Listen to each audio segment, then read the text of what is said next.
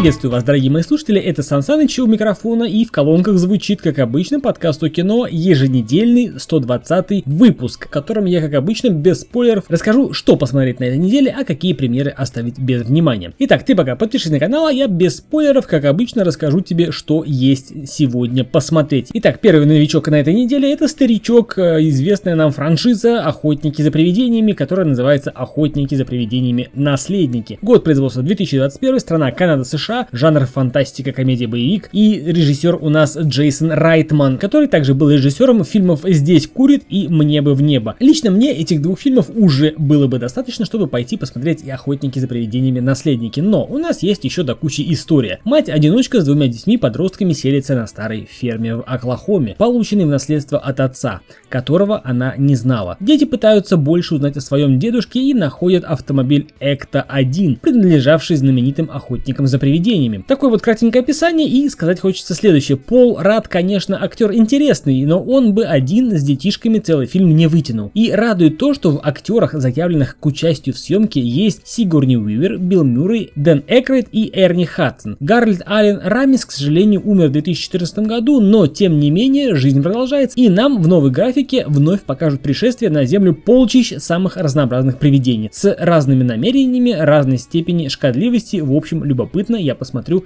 и вам советую. Следующая премьера на неделе называется фильм «Бумеранг». Год производства 2020 выходит только сейчас. Страна производства Россия, конечно же, жанр комедия-криминал и слоган «Хочешь рассмешить Бога?» — это вопрос. Премьера 2 декабря. История у нас такая. Петрович, художник-неудачник, пропивающий в гараже остатки таланта, решает свести счеты с жизнью. Забравшись на крышу московской высотки, он делает последний шаг в бездну, но приземляется на новенький BMW, циничного владельца аптечного бизнеса бизнеса с криминальным прошлым Эдика. Чудом выжив, безработный Петрович теперь обязан вернуть стоимость разбитого бумера 10 миллионов рублей. Прощать других не в правилах Эдика, но чтобы повеселиться, он берет Петровича к себе в фирму креативным директором. И еще не зная, что все повернется самым неожиданным образом, ведь у вселенной, как известно, отличное чувство юмора. В главных ролях тут Дмитрий Нагиев и, конечно же, с ним в пристежку всегда идет Владимир Сычев. А фильм я, наверное, посмотрю, а фильм я, скорее всего, э, опишу опишу в отдельном выпуске. Пока можно порекомендовать лишь то, что к фильму нужно относиться осторожненько и идти в кино, если вдруг захотите, очень осторожно выбирая под свой вкус. Следующая премьера на этой неделе называется «Дом Гуччи». Год производства 2021, страна производства Канада-США, жанр биография, драма, криминал, триллер. Слоган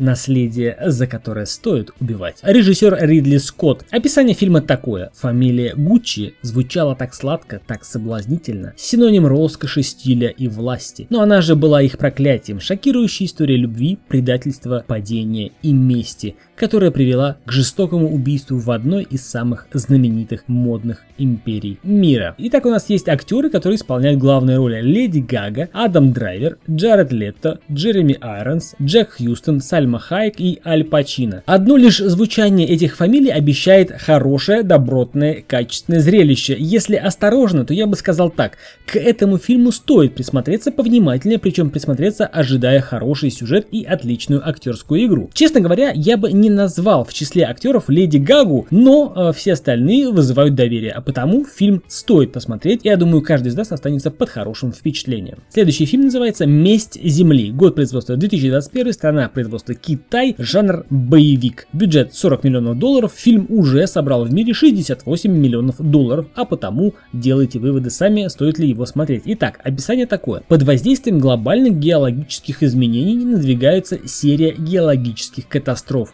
Землетрясения, оползни, сели, провалы в земле угрожают жизни простых граждан. Также это может затронуть туннель, которые возводили последние 10 лет. Китайский боевикан, качественный сочный графоний, история в принципе стандартная и ожидаемая, фильм «Катастрофа», я думаю, можно посмотреть, но только дома. Следующий фильм называется «Летчик», год производства 2021, страна Россия, жанр военный, биография, драма, история. Премьера в России 2 декабря, до этого нигде ничего не показывали. Режиссер, сценарист и продюсер Ренат Давлетьяров. Итак, история у нас такая. Декабрь 1941 года. Летчик Николай Комлев успешно выполняет приказ и уничтожает немецкую танковую колонну, движущуюся к Москве. Но самолет Комлева подбит вражескими истребителями и летчик чудом сажает свой Ил-2 на глухую лесную поляну. Кажется, самое страшное позади, он выжил в воздушном бою, однако испытания только начинаются. Раненому Комлеву предстоит проделать немыслимый путь, превозмогая мороз, боль и голод, спасаясь от волков и спецотряда нацистов, задача которых найти его во что бы то ни стало. Летчика ведут воля к жизни, мужество и, конечно, любовь. Дома его ждет Ольга, именно ее образ согревает его в стужу и помогает двигаться вперед к спасению. У него лишь один шанс выжить, чтобы вернуться к любимой, снова подняться в небо и победить. Фильм впервые покажется на экранах 2 декабря, а потому, в принципе, сказать больше нечего. Долго думал, рассказывать или нет о следующем примерном фильме, который решили нам показать на этой неделе, 2 декабря. Фильм называется «Сбой в матрице», год производства 2021, страна производства США, жанр документальный. Если кратко, то а, лучшие умы человечества ожесточенно спорили о том, кто мы и зачем мы здесь, что это за здесь. Что если все, что нас окружает, не более чем иллюзия, то есть матрица, а мы лишь компьютерный код, кто придумал эту игру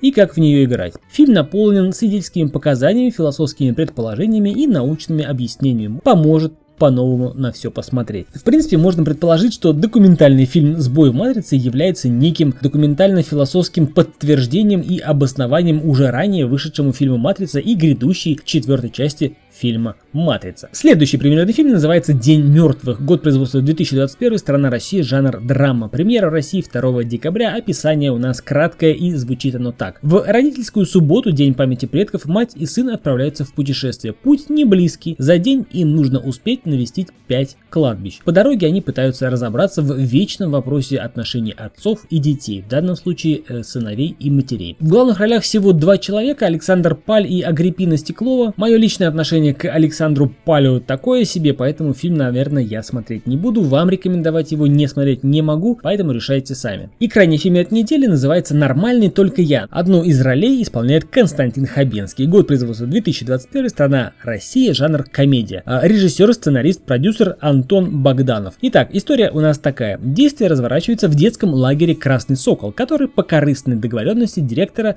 Игоря Новожилова и местного мэра Виктора Рюриковича признают аварийным, но их амбициозным планам не суждено сбыться. В лагерь неожиданно приезжает отряд детей с особенностями здоровья. Угрозы, подкуп, поджог. Игорь идет на все, чтобы выставить детей из лагеря, но те готовы отстаивать свое право на долгожданный отдых. И тогда директор привозит в лагерь подростков из неблагополучных семей с целью выжить нежеланных гостей. Так сталкиваются два детских мира, здоровых, но никому не нужных, и любимых дома, но с инвалидностью. Это был 120 выпуск подкаста кино. В микрофоне звучал, как обычно, я Сан Саныч. Подпишись на канал, прожми колокольчик, будет еще интереснее. До скорых встреч. Пока.